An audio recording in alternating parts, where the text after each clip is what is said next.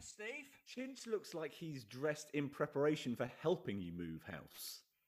Well, you see, I'm trying to. You can see I'm trying to get some tan on my shoulders because you can see from my t-shirt line. So I've cut the sleeves off an old Superdry t-shirt to make to make a a wife beater. Is that what they're called? That is what they're called. Well, no, a wife beater is a string vest, isn't it? oh, okay. Like You- Rab C. you- Nesbitt. You are wearing a singlet. I am. I am. I'm wearing it uh, with great style. If Chinch Uh, had if are Chinch had an accent that was suitable, genuinely he would be exactly physically a replica of a redneck. If I had the accent, if I Would had like a truck, if I had some beer and a gun in my truck, that's what you want. That kind of accent, don't you? That's a good. That's a good voice for Reacher. It's not for Reacher, but for a character in Reacher, because there's lots of that type of people that Reacher headbutts. Could you maybe get a Confederate flag tattooed on one of those biceps, Chinch? I could, I could, I could give it a damn good go, Steve. It's it's really interesting though because it just shows that Chinch is a is a you know is an, an affluent man sitting in an affluent part of Cheshire, and yet the moment he dons a singlet, he looks like a lout. Well, do I? Yes, A lout. a lout, a I yob. I don't like a lout. A Should see, yobbo. what, should see what I'm wearing down below or not wearing down below. It really completes the look. Have You you were um, you're wearing a singlet down below as well. Did have we all seen the new series of Partridge? Yes. Uh, all Not but yet. one, all but the last one. Have we seen the one with the interview that he does and the the nudity? Yes. yes, yes. yes, yes, That Kate, Pussy, Kate the Pussy Riot. Ka- no, no, no, not that one. With the Oh. um, with with the historian. Oh no! In that case, I haven't got around. to Oh no.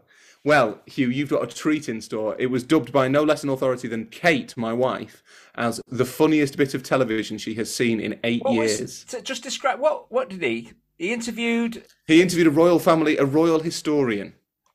Oh, is it the guy with his backside in the mirror? Yeah. Yes, I showed. I Yeah, yeah. showed. Uh, Nikki. Nikki did. She hates Partridge, but she loved that, so he just Yeah. ruined it for everybody. Because that got is- you now. Very funny. Yes. Both both Rory and Chinch's wives have very different tastes when it comes to comedy. So the fact that that has married up, Yep. that has crossed that divide, I find that significant. Yep. It, yeah, I mean, it was Kate was was in bulk, as they say. She was in paroxysms of laughter. Just she's a very simple creature.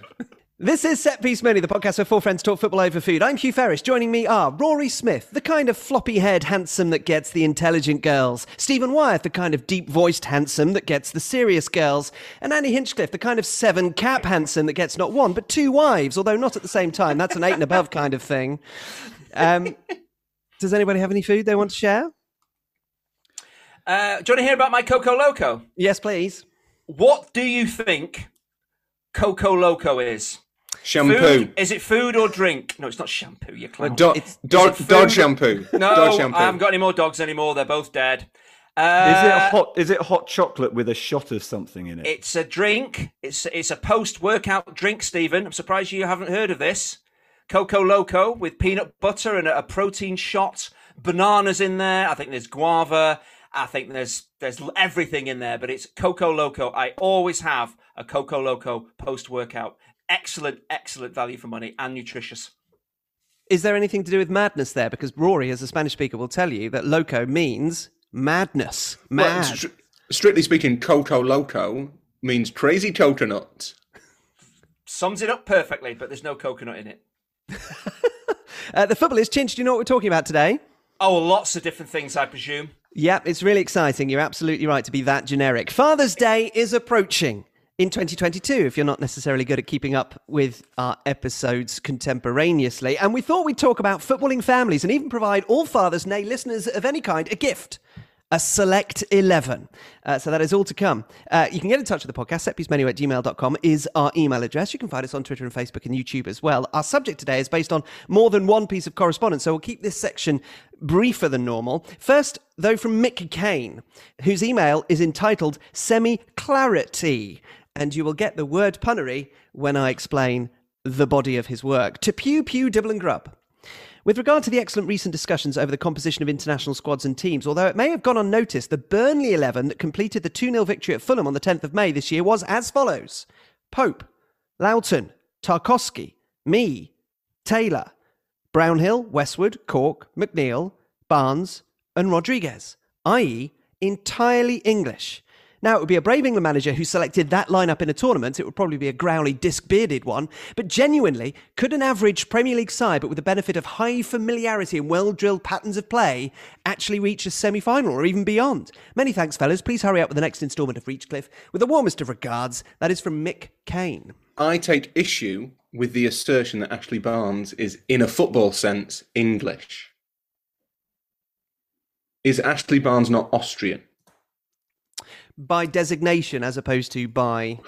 Well, so football nationalities work differently. So it, you can be, you know, it, it, nationality in normal life can be a matter of, of birth, of blood, of location, of whatever.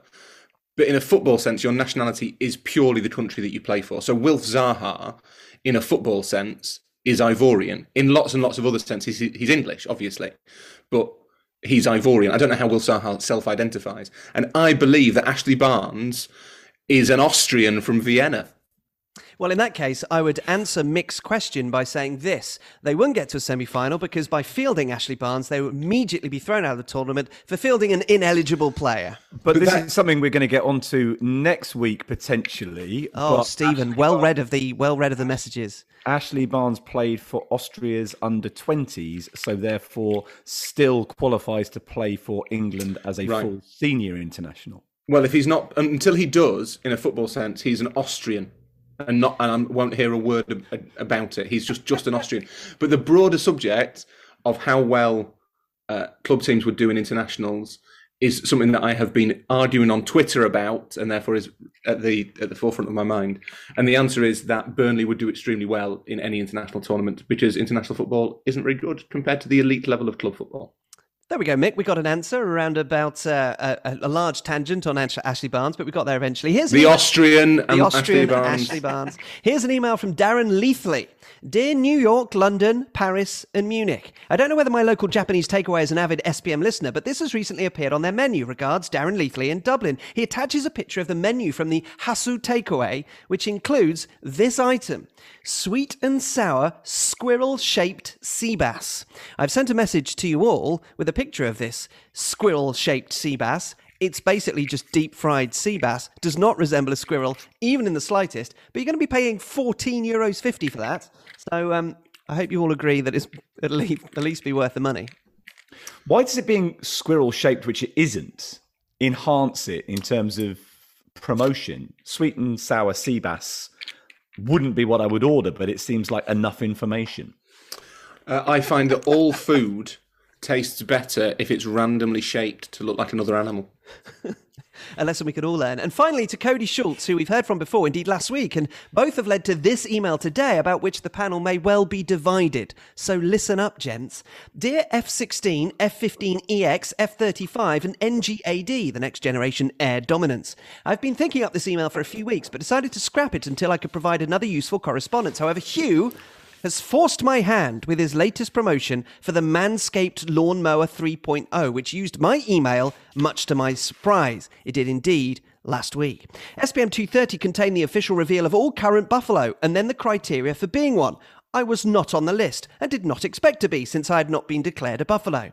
Then SPM 231 comes out and the squirrel designations are revealed, and I began to wonder if I could become the first to hold both titles. I've compiled a list of all my correspondence that has been used on SPM with timestamps, of course, as requested by Hugh in SPM 230. I have, by my count, six and a half contributions to SPM.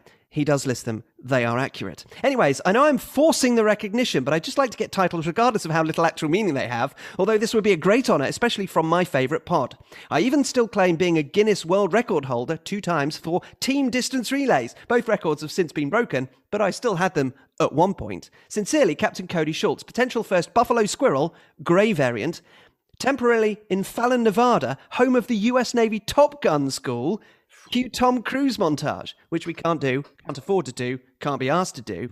P.S. The intro aircraft, you might remember them, are what the Chief of Staff of the Air Force wants to limit the fighter fleet to in the near future. NGAD is still in development, but will be the world's first sixth generation fighter and the most advanced, which leads him to his PBS. Squirrels have a special place in the US military. Anything that is highly classified is called secret squirrel. And since I am an intelligence officer, I get to look at a lot of that stuff, including, one would imagine, the next generation air dominance, which he might have told us out of school. I even have an arm patch with the Secret Squirrel logo on it. Captain Secret Buffalo Squirrel, grey variant, kind of have a nice ring to it. Um, so, should we make Cody a buffalo, a squirrel, a squirrel buffalo, a buffalo squirrel, or because he's reaching, none of the above? We'd normally exclude anybody who was applying pressure or trying to bend our will. But it sounds as though Cody has both access to military hardware and perhaps even some sway with those fellas who control the drones that we can't see. So it feels as though the safe option is to go to go with it.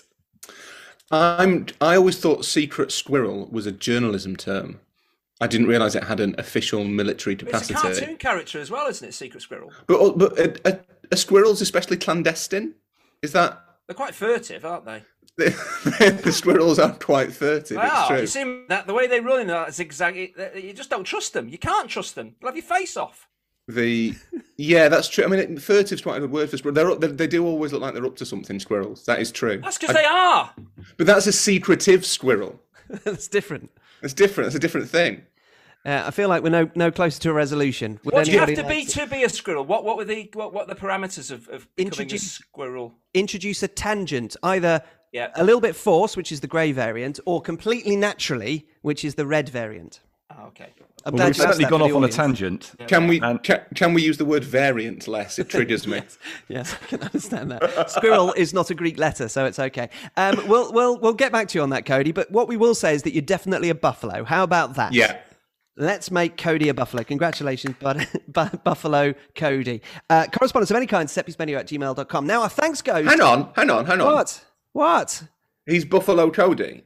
Buffalo Cody. Does this not this this offers us a, a kind of if he if he'll agree to go by the name Bill, Buffalo Then- Bill Cody, brilliant. then then we then he can be a squirrel as well. Okay, we'll get. We'll, we'll, given that he's fairly happy with any sort of designation, he might be happy to add that to his name. Buffalo Bill Cody, congratulations, you are our newest and first of many things. Now, our thanks goes to Andy Cairns, Ewan Haig, and Matt Broadhurst for contributing ideas to our subject today, and also providing me with words so I don't have to write as many. Firstly, from Matt. While sitting in the waiting room with my pregnant wife the day before our wonderful boy Michael was born, I was listening to your wonderful podcast as I had unusually saved it for a day or so as a treat to help me relax and get through the ordeal to follow, mainly under instruction from my wife to just sit there and be quiet during labour.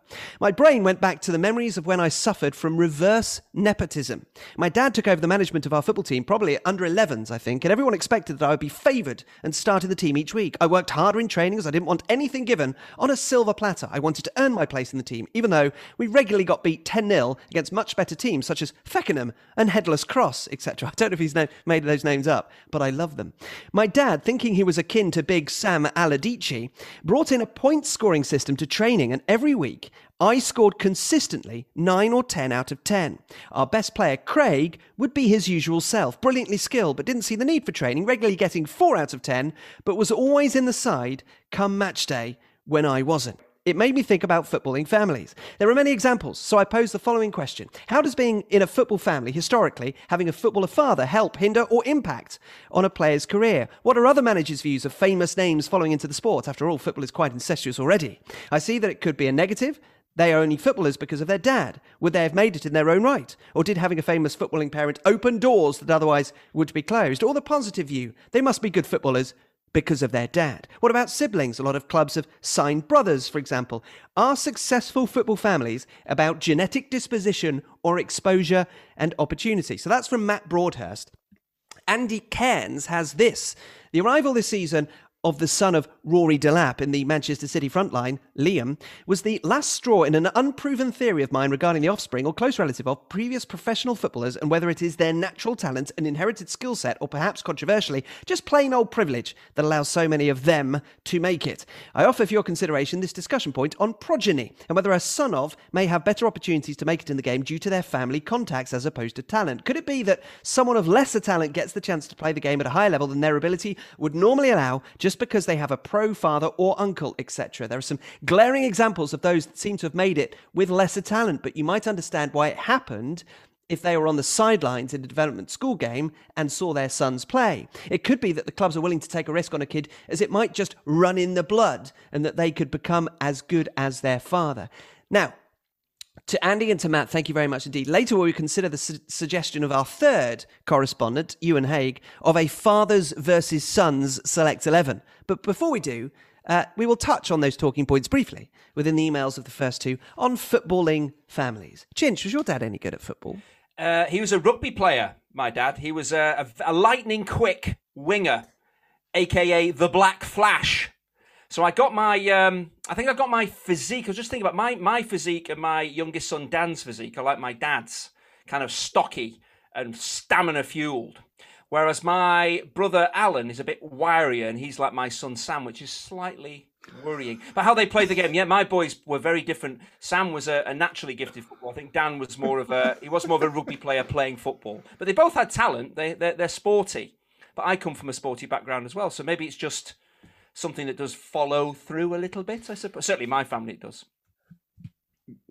I I also have a have a footballing connection in my family From your grandfather. from my grandfather, who was was a a professional footballer uh, for Coventry and Birmingham City. So why why didn't anything get passed on then? Do you feel? So my dad is is now very very nearly. In fact, he's just turned seventy nine, so he's he's basically useless at football. But my dad was very very good.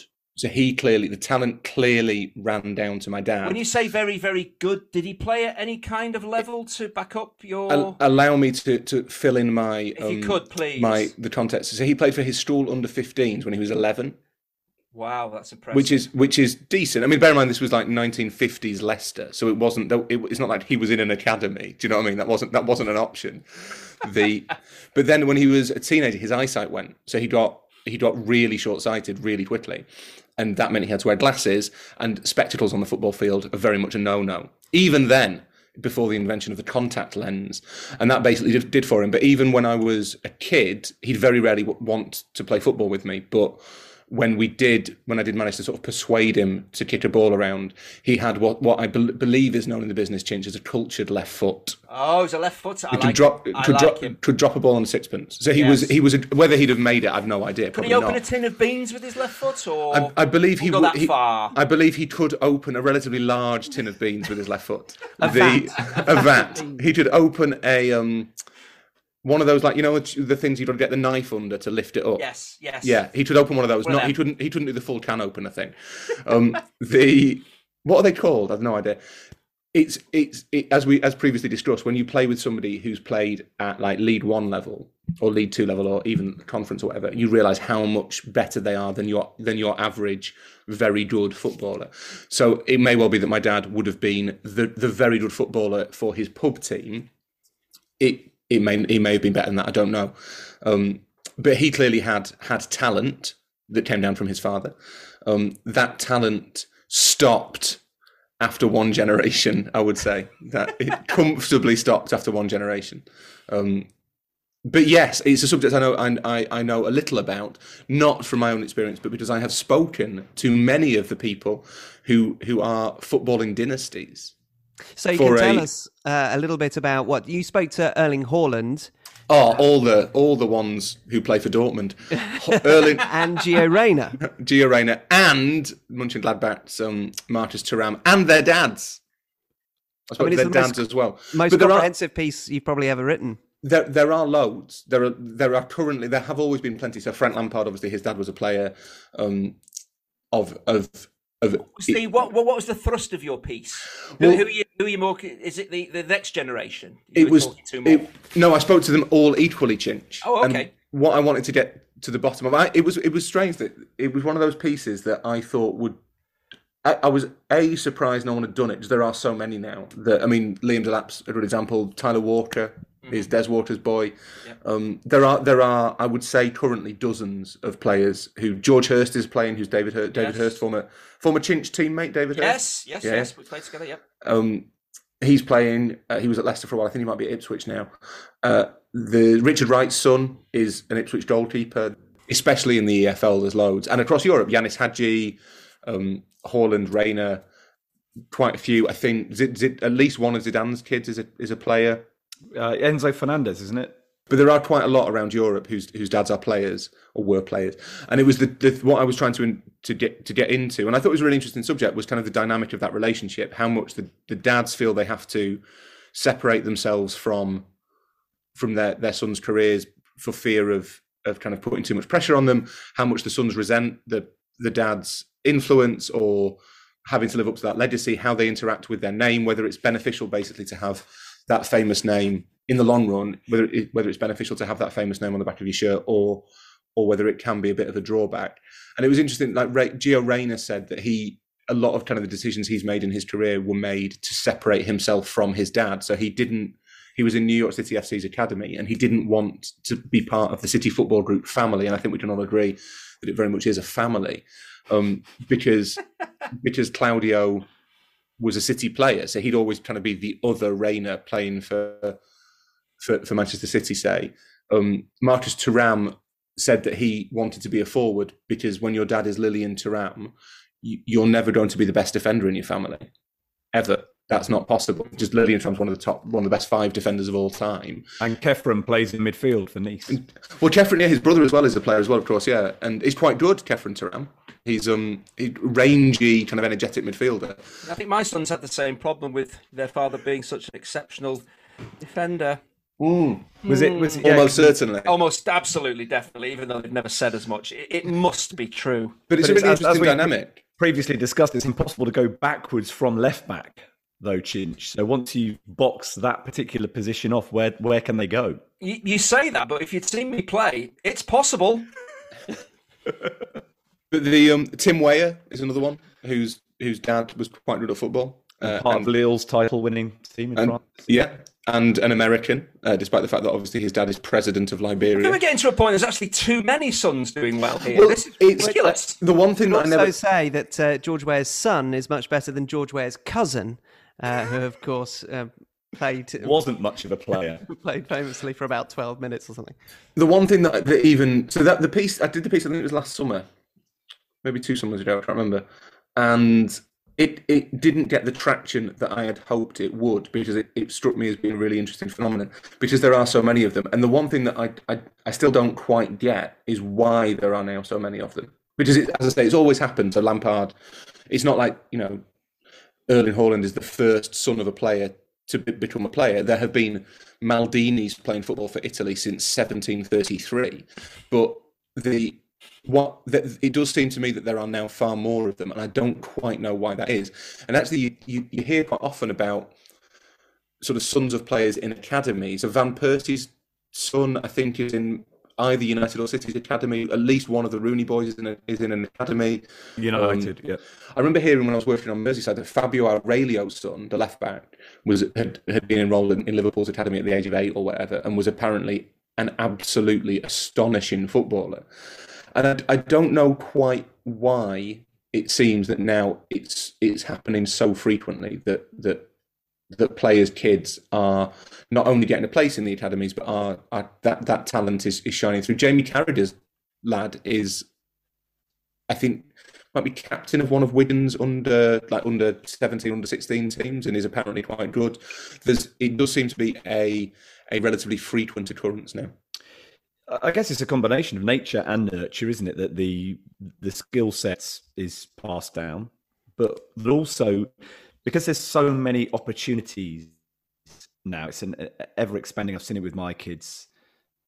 So many opportunities to play football in so many different ways, whether that's with your local club, uh, through school. There's all sorts of academies being set up, especially around where we are in, in South Manchester, an opportunity to get to get spotted, to get scouted. That that thing of coming from a footballing family perhaps gives you an edge in terms of not only being good enough to potentially make it, but to have the mentality and the right environment and circumstances around you to deal with it going forward so that, that greater faith and trust perhaps can be put in the offspring of a current or former footballer than perhaps in an equally gifted youngster who hasn't come from that situation. Except that the one thing that, that pretty much everybody agrees on in, in, in terms of youth development is that what differentiates those that make it from the, the, the many, many tens of thousands that don't is is hunger. It's the it's the sense almost that it's a horrible cliche and it's it feel you, you feel a bit dirty saying it, but that idea that there were that footballers come from the same places as boxers, where it's either play the sport to get out or don't get out. That's they're your two they're your two routes, and that gives you that kind of that desire and that focus on on improving yourself. On because it's a cutthroat world football, and ultimately, kids of modern footballers shouldn't have that hunger. But if you've got that aspiration to, because lots of people go into similar lines of work, I guess, as, as their parents, following their footsteps. It's not strictly a, a football or sporting thing. That it is that hunger within itself to fulfill the the family expectations to perhaps even try and surpass what your parent has achieved that that is a motivation that can match the hunger that you just described. I would agree with you that you would you would assume that if you are the offspring of a successful athlete who has made a good career and has had a very comfortable upbringing, that you might not have that hunger to make a better situation for yourself than perhaps a, a, a, child that's come from a poor background. But if if you have got that motivation, that inspiration, and you can use that to be the thing that drives you forward, can it be equally effective?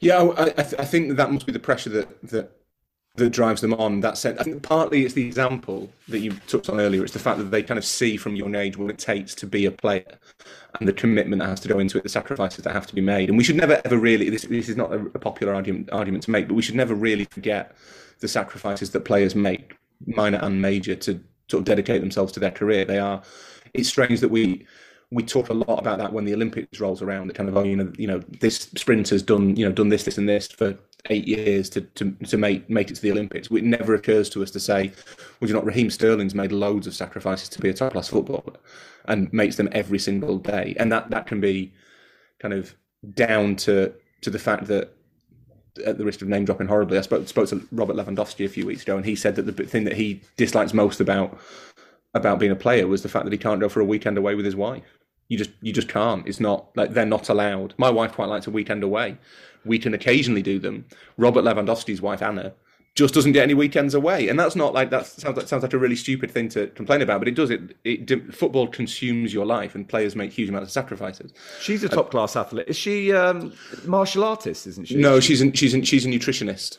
But I think she's had a background as you're close. It's, you're, you're very close. His, yeah. Both his parents are though. So if uh, you might have remembered that from Roy's excellent piece. The um so I think that that's having that, that yeah having that example probably helps. But I do wonder as well whether it's to do with uh, uh, partly I think that, that that competitive spirit might be genetic. That that design maybe footballers really like winning. Maybe not chinch, but footballers are, are extremely winning. What's winning? Like, What's that? Ups, upsettingly competitive is in a way better, that is that better than a draw? A win? It, it depends on the context, Chinch. Yeah. Okay. Yeah. Winning. Let's write that down. Winning. Try and do that a bit more. I, I guess also that, that they've been dealing with the pressure of having a famous parent mm. from a young age. So that must be a good grounding in dealing with the pressure of being a professional athlete themselves. Carl Walker's son plays doesn't play in the same team as Rory, but he plays for a team that plays in the same South Manchester League as Rory. And there's always this is, a, this is Steve's son, Rory. I am not playing in the South Manchester Children's League. I want to make Although, that abundantly clear. You, you he's would, a big would, lad, isn't he? he's really good. He's got a beard. He's, ex- he's excused the minute they see his first touch, though. They let him play on. I mean, he, He's older than 10, but it's about the right level. And also at that age, they only have 10 aside, so Rory exactly, yeah, perfectly yeah. on the sideline. They, whenever they come up against the team that Kyle Walker's son is in, there's always a huge amount of interest in him as to whether he is going to be the best footballer on the side. And everyone's keeping a close close tabs on how he plays particularly. So he's already aware of the scrutiny and the, the pressure and the expectation. So I, I guess it's a it's a decent grounding going forward because the minute they become aware of who their parents are and what they do then they they are they are dealing dealing with that whenever they they play sport themselves because I was going to talk about the maybe the relationship between the father and son as well. Because the son, again, it, it, must be incredibly difficult, no matter what you say in terms of hunger and drive, and maybe not wanting to let the side down, or the expectation of being not exactly like your father, but something similar to it. The, the fathers, again, their relationship with their is in their careers are, are over, but they still have to. And surely they must help their sons an awful lot in terms of coping with the pressure that, that comes along. So it's not just the sons themselves and how they deal with this. They must be getting a lot of help from their fathers as well to go through this process because the fathers must know and want the best for their sons and know that actually what you're deciding to do or have the ability to do puts you under an enormous amount of pressure. And the fathers you have to help your sons anyway. So surely their relationship with their sons has to be incredibly strong to help them get through what, what is a tough a tough career choice to make. I think it's it varies from parent to parent and family to family. So i think that it depends how good the son is, I suppose. if the son's immediately better, like uh, Alf-Inge must have, must have seen uh, Erling Haaland at the age of what seventeen and thought he's already better. But I think it's the, it's, the understanding that the father has to have for the position that the son's in. That's what I'm kind of getting at, and, mm. and, trying to help whatever, whether he is better than you or not, still understanding the situation that he's in and helping as much as you possibly can with it. I think generally that that's how they how they maybe try and approach it. That so Thuram was the Lilian Thuram was the only one who, who said that he used to kind of give instructions during games. Both Alfie Haaland and Claudio Reyna, I think, took more of a back seat. They didn't want to add to that pressure, but I think that all three of them had kind of tried to give the benefit of their experience to their kids once it became clear that the kid genuinely wanted to be a player. It wasn't kind of someone who, enjoyed playing football in the way that that me and Steve and Hugh enjoyed playing football. It was genuinely had that drive to go on and be a professional. I think at that point they, they step in and say, these are the things you have to do. So can you still enjoy football playing the level that you three play? Is it still still enjoyable, is it? Because it must be it must be tough. if, if you if you take hmm? recognition, you know, standing on the ball, nearly breaking your ankle every every couple of minutes. But the thing without, is, without adoration and achievement, yeah, what is yeah. there left? Of Enjoyment. Course. The thing is, Chinch, it's um. Mm. It's, it's, it's pure pleasure. Today. If, if I wasn't editing today, I'd have said a lot of rude words to you right now, but I can't, I can't be bothered bleeping them out. It's so pure. They'll just have to guess what they were. It's pure pleasure, Chinch. That's the thing. Does it, yes. on the rare occasions that you do something well? Ah, take... it's that. It's that's what you go. Yeah, ball rolling under your foot, slicing out of a play for a throw in. I, I, don't really see what the enjoyment is, but oh, when you do finally, you know, make a pass to a teammate, it must really fill you with such joy. It, does. It fills you. Really, just sort of yeah, make, brings a smile to your yeah. face. Mm. The funny enough, the um for us, a completed pass, Chinch, is like yeah. you banging one in the top top corner in the last minute. Totally get it. So imagine imagine what that euphoria is like. All we need to do is successfully pass the ball to a teammate, and we get the same buzz. Yeah. So yeah. Ask yourself who's getting better out of it. That's that is true. That is true. Yeah. Okay. I back down. there is, even though that relationship is is really important, that the, the, two might have lived or be about to live for the younger one very different lives because of the generational difference and because of the potential. Um, you know, difference in class between the players. We, we mentioned Erling Haaland. He he is better than Alfie. I'm sure Alfie would admit that. But but there are also those who are not as good, but might get the nepotism bounce, if you like, or the name association bounce that others, certainly in the team with the younger one, would feel a resentment towards. So there must have been cases where either because it's you know Kyle Walker's son, everybody paying attention to them and ra- raising them up slightly higher in terms of at least eyeballs and attention than perhaps their skill set deserves. That surely continues all the way up. If you if you think about, I always think Paul Dalglish, Kenny's son. Um, I always thought that I wanted him to do well because of who his dad was. And I always thought that, that, that managers might give him a chance because of who his dad was more than what his his just general skill level was, which of course was middling.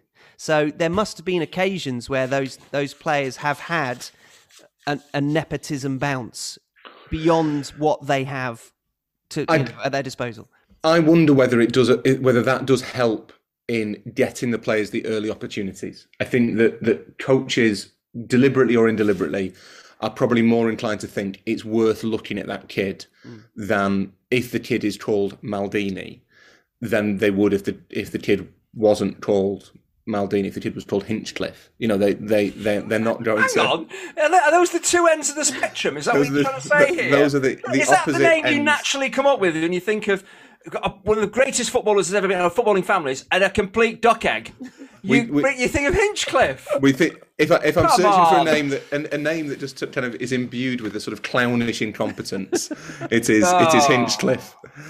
The no, I think so. I think early on, it, it does help. I think there, there is without question an element of nepotism that gets you those opportunities and or allow, allows you to remain in the in place to have the opportunities. But to be honest, I would I would have thought by 15, 16s, you, you if you're not good enough, if if that, by 15, 16s, if you're not good enough, you get found, get found out. I don't think anyone would make it even close to professional football on the strength of their surname. I, ju- I just, I, I can't see that happening. But if if you've got the name and your parent has got the contacts, so they get that opportunity to put their child in front of the academy coaches, mm. And they do deem at the age of what, eight or nine that they they are worthy of a chance they get the benefit of that footballing education from that yeah. stage until that brutal moment may or may not come. So they do certainly have an advantage over a child of a similar age who whose parents don't have those connections, and that would be that's that would be true in our line of work. If if Ed turns around to you in his his mid teens and says, "Dad, I think I want to be a football writer," then it's going to be an awful lot easier for you to reach out to people to maybe take a look at his work or or give him some work experience than it would be for, for a child whose parent isn't the football correspondent of a major international broadsheet, broadsheet newspaper. I mean, I, am going to take the compliment in, inherent within that, Steve, which is that neither of my parents were the football correspondents for a major international broadsheet newspaper, which means I did it all by myself and only with my massive white privilege. You're, you're like one of the Kardashians. You're a self-made billionaire. I'm a, I'm a self-made privileged person.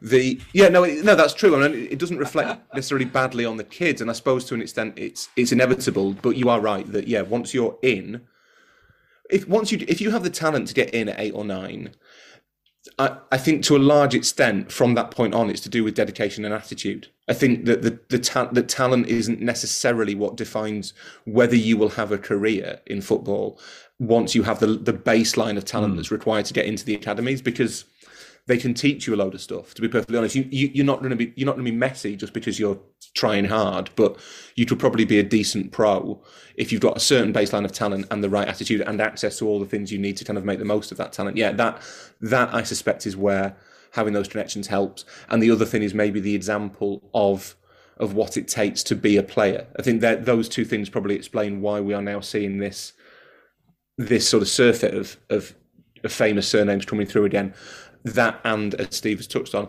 just the industrialization of, of youth development that every kid who might be worth looking at tends to get looked at.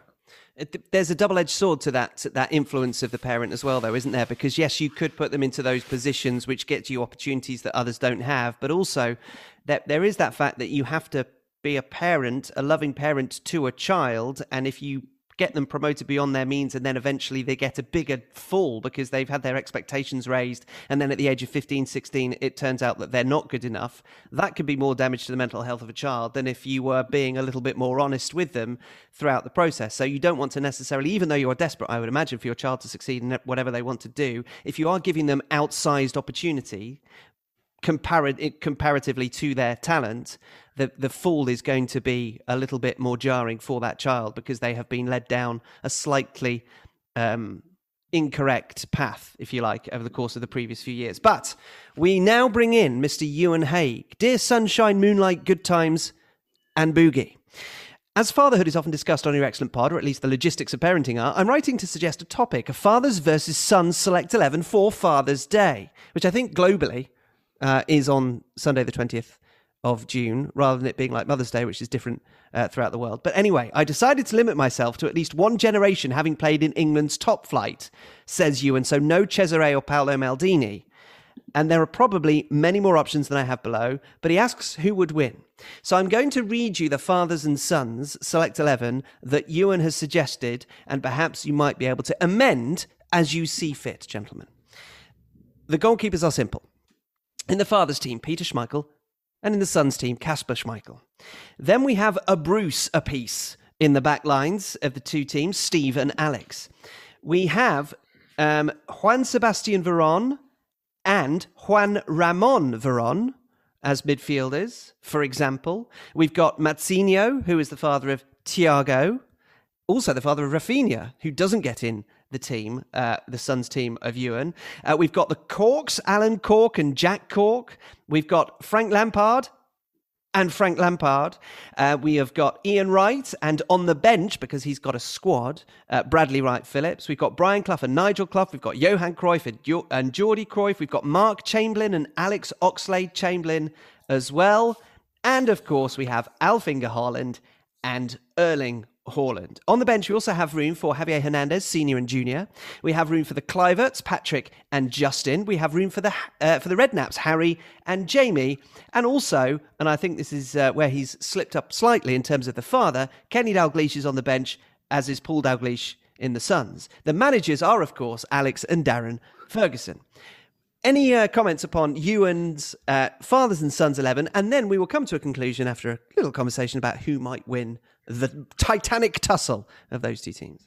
Well, bearing in mind that George Weah played very briefly in England, He did. Some four months. No, three months. then that would uh, that would get him in, and therefore Timothy Timothy as well.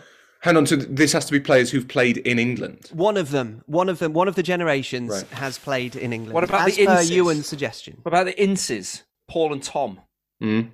Paul Ince. Paul Ince must get in there. I Surely mean- to goodness. To do that, you're getting rid of the the Lampards or the Yeah, why not? or the Verons or even Mazinho and Thiago. Thiago. Uh, yeah, I would. Inces rather than Chamberlains. That would that seems like a reasonable exchange. Inces, yeah, yeah. Certainly okay. makes the father's team a lot stronger. I, mm, Yes. Or are exactly. we looking for if, or, or are we looking for balance? Are we looking to make this a competitive dads versus lads contest? The idea is to make it uh, competitive enough to have at least a conversation about who might win. Uh, so the balance needs to be laid out. But if the, the father is better in all of the situations apart from Erling Haaland, then fine. What about Andy and Devante Cole? Mm-hmm. I'd also throw in in defence Des and Tyler Walker. Oh yes, yep. Well, we've got a couple of corks that we, we might want to pop out of the team uh, because I don't think Nice. they necessarily, yeah, thanks. Uh, they necessarily contribute as strongly as others that are being suggested. At, at the risk of being controversial, does does Scotland count as England? Playing in England is all that matters.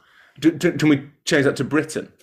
Uh, if you'd like to, yes. Does that get us Georgie, Georgie and Ianis Hagi? That does. That squeezes in Georgie Hagi. This is all, it would seem, this is the kind of conversation that would promote the father's team. A lot Oh, of half. youngsters going in here that would promote the father's team at the cost to the son's team. Because a lot of unproven talent you're talking about. Yeah, So, wait a minute. you got- So you got Peter Schmeichel, Steve Bruce, Des Walker, Paul Ince, Andy Cole, Georgie Hagi. That's a hell of a dad's team we've got going on there. But is the it? Hang on, is it a dad's team as as they are now? Yeah, I mean they're all over fifty they're now, not- Chinch.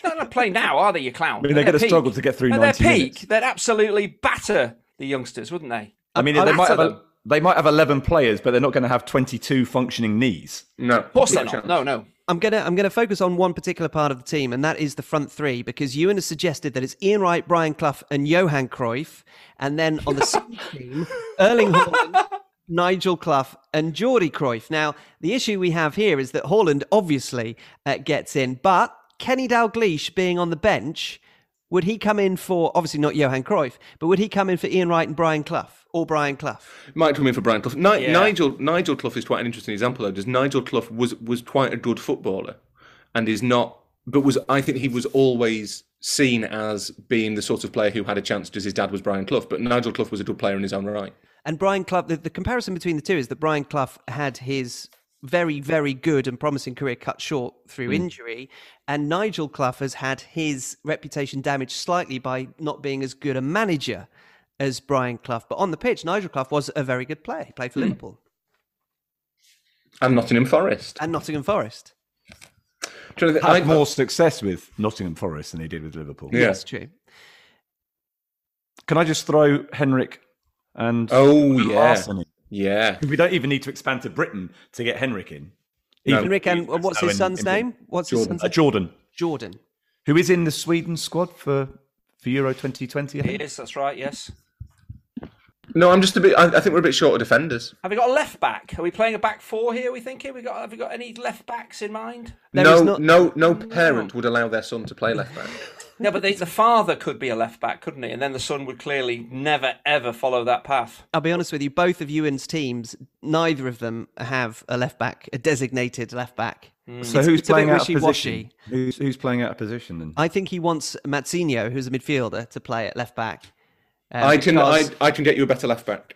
We have a left back. Uh, Danny and Daley Blind. That is an excellent suggestion. Excellent.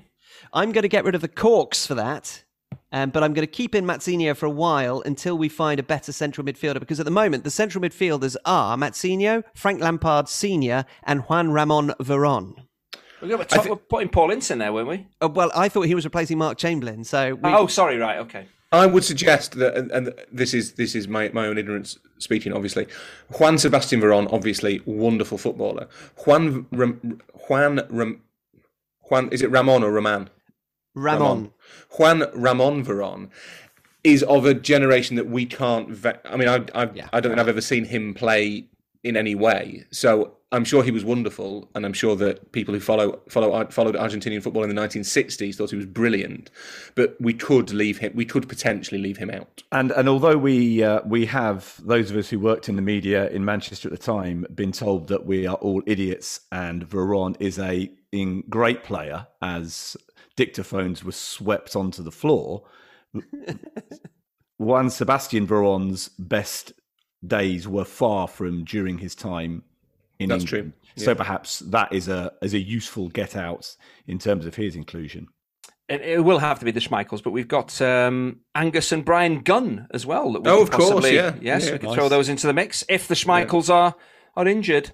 Well, unfortunately, there, there there isn't a, uh, a goalkeeper on the bench yet. So, you know, to be Well, there we go. very well constructed squad, we, uh, Mm-hmm. we ought to do that. So, I think it, it, we have come to the conclusion that Ewan's team is fairly good, but we've suggested some uh, some additions that might help the team, certainly from the bench in bringing Kenny Dalglish in for Brian Clough, for example. Um, does anybody have any any doubt whatsoever that the, the father's team would win this? No, not at all. No. I mean, Frank Lampard and Erling Haaland give you know there's goals in the Sons team. Let's not let's not let's not beat and you know Justin Kluivert would be a hang on. Which of the Kluiverts? Oh, Patrick Kluivert played for Newcastle, didn't he? Yes, um, that's right. they were And on they're the both bench, on the weren't they? bench. Yeah, Yeah. both of them are on the bench. If you want to obviously promote either of them, you're very, very welcome to. No, I just I think I think there's goals in the um in the Sons team. So maybe if we allowed the Sons to play at their absolute peak, but the dads had to play when they were on when they were on the de- on the decline, that might even. So it can't you can't have Patrick on the bench and Justin in the team? Yes, you can. Yeah, as long You as they're can both it in that the way squad. around it's because okay. this I think this this Sons team needs a bit of oomph. So sticking would Justin Kluivert get into this team or not? They got, mean, they I don't think he gives who's it in the, oomph. who's in the he Sons doesn't team give it the up front? oomph that you're you're Who's in the. Who's in the Sons team up front? Who have we got? Up front, you've got Erling Haaland, Nigel Clough, and Jordi Cruyff. Mm, I mean, In a noise, Chinch, what do you think? mm, I don't But think you know I'd what? Be, I don't think I'd be quaking in my boots facing that uh, attacking trio. but Erling I Haaland individually enhances the Sons team quite dramatically. He's the standout, isn't he? Yes, along with Devante He helps Cole. if if the if the if the balance if, if there's greater balance in the father's team up front, Haaland gives the the Sons team a real focal point hmm. and in, in many in, in many ways quite literally a fighting chance. What what what about if we were to to draft in Jean Djorkaeff, the French defender, so that we could get his son Youri into the Sons team? That, That's that right, ver- that isn't very it? much follows the Juan Ramon Veron argument that we were making earlier, and we would be very inconsistent if we were to do both. That that is true. We'd be trying to fix it.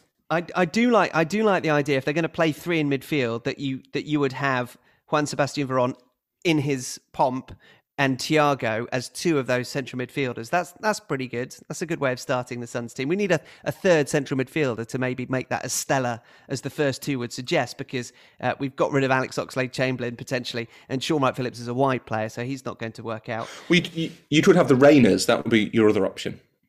That's true. We could put Gio Reyna in there. Yeah. Certainly, his the prospective uh, ability of him. But yeah, there are a couple of those who you think meh to, and unfortunately, sorry, Steve, but Steve and Alex Bruce and Alan and Jack Cork don't fill me with No.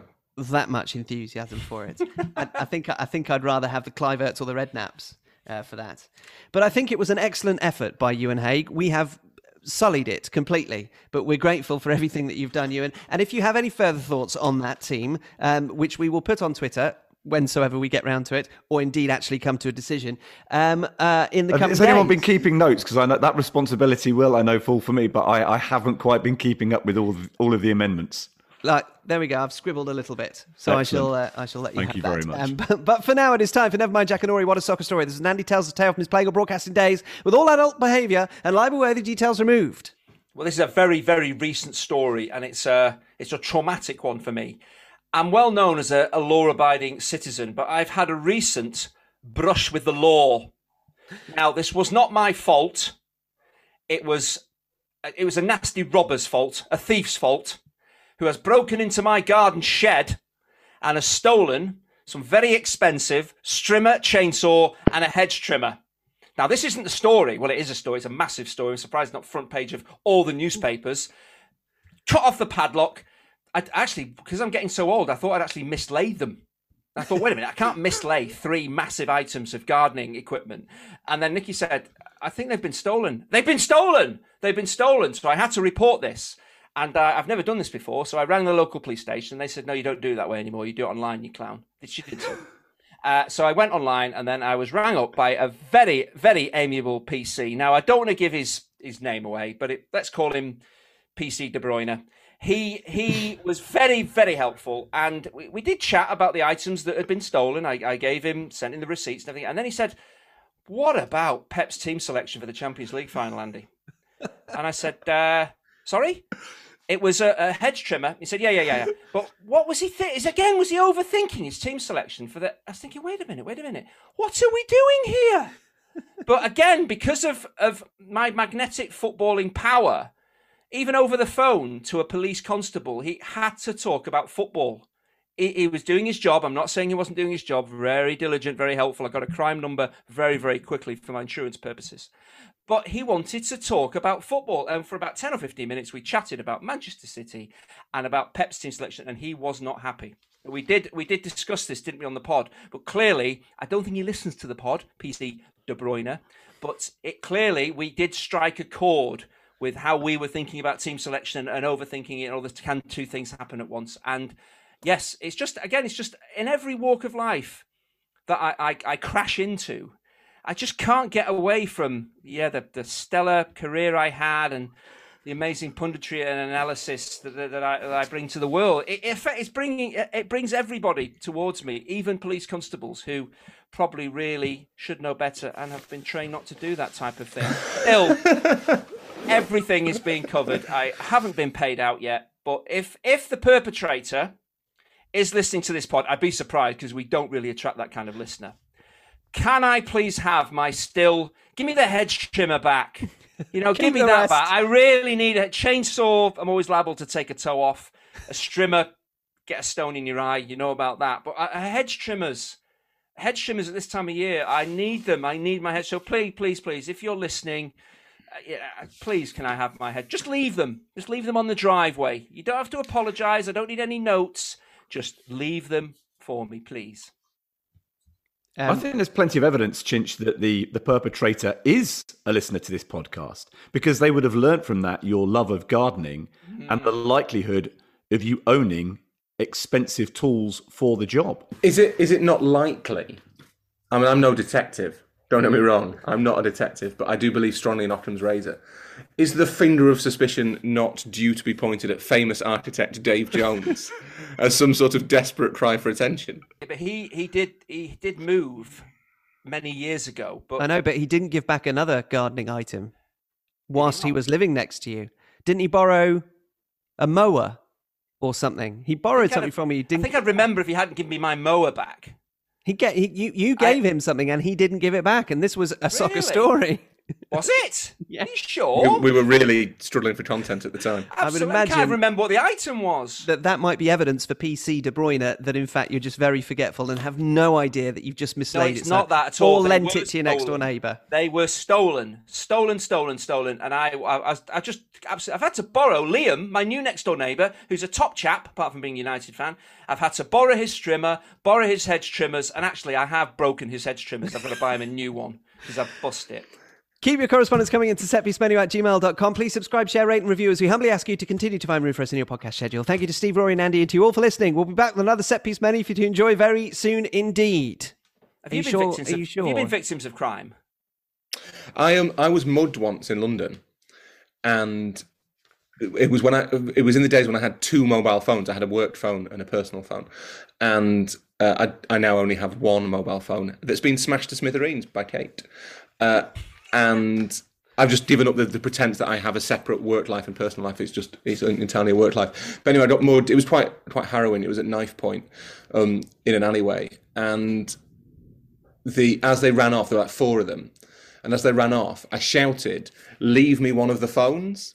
Basically, that I, you know, I, I wanted to have a phone. Neither of them were, they weren't good phones. They were just not burner phones. I'm not a drug dealer, but they they were they, they were just kind of basic phones. So I just shouted, "Leave me one phone," and it worked. There's two of them had like two two separate muggers had grabbed my phones, and they both put them down on the floor and ran off. You got them both back. And so I got both my phones back. So what did they actually take then? Oh, my, like my wallet and my dignity. Yeah, you'll never get that back. No, uh, and and my sense of kind of imperviousness to Did they, crime. they didn't hurt you, did they? They, they they had a knife in my back. They didn't actually stab me, but they, there was a knife in my back. It, it, it wasn't pleasant, but the, the element it was a long time ago, so I can laugh about the fact that I did shout shout out, "Give me one phone," and these these two separate individual muggers both thought, "Yeah, he deserves that." To be fair.